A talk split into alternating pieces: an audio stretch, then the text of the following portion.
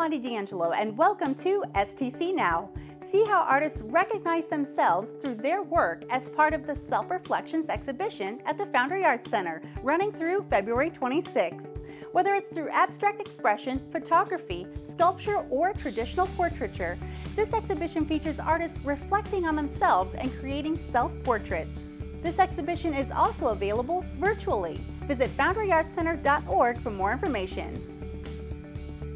Explore all that Streets of Saint Charles has to offer with the Stroll the Streets Passport Program. Now through March fifteenth, you can collect stamps by making purchases from businesses at Streets for a chance to win awesome prizes. You can download a passport online or pick one up in stores. When you're finished, be sure to turn your passport in at Arch Apparel or Olivino. Visit the Streets of Saint Charles online to download your passport and for more details.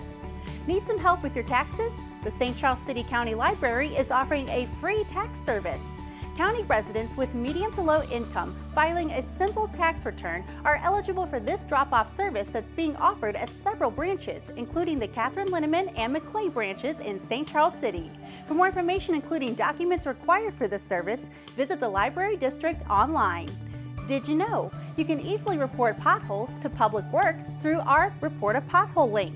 All you have to do is enter its location and your email address. You're also welcome to add a comment or attach a photo if you'd like.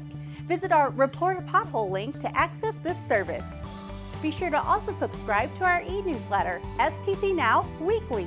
I'm Lonnie D'Angelo, and this has been S T C Now.